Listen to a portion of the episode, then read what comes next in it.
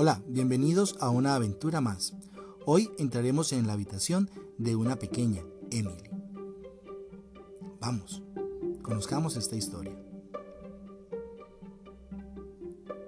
Emily, ¿ya te cepillaste los dientes? ¿Ya te organizaste para ir a la cama? Sí, papá. Bueno, entonces por favor ven. Vamos. Que pases una feliz noche. Gracias, papi. Emily comenzó a voltear en su cama. Se acomodó, cerró sus ojitos y comenzó a soñar.